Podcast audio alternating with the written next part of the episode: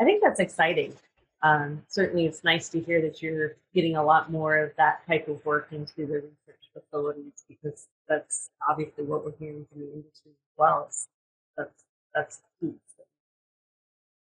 Yep. As a scientist, though, I am like, there's no experiment here. This Right. is this is there's no control. There's no treatment. This is more of a a pilot. We got to go put it in and, and try to measure success or not.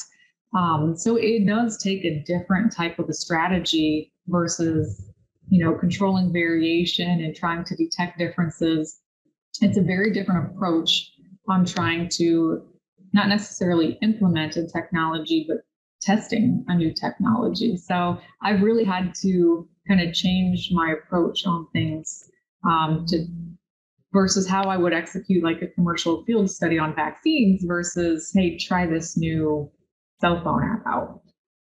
So it, it's challenged me career wise, which I've I've enjoyed. Um, but you know, there's there's hurdles, and I'm figuring things out as well of how do we how do we implement these.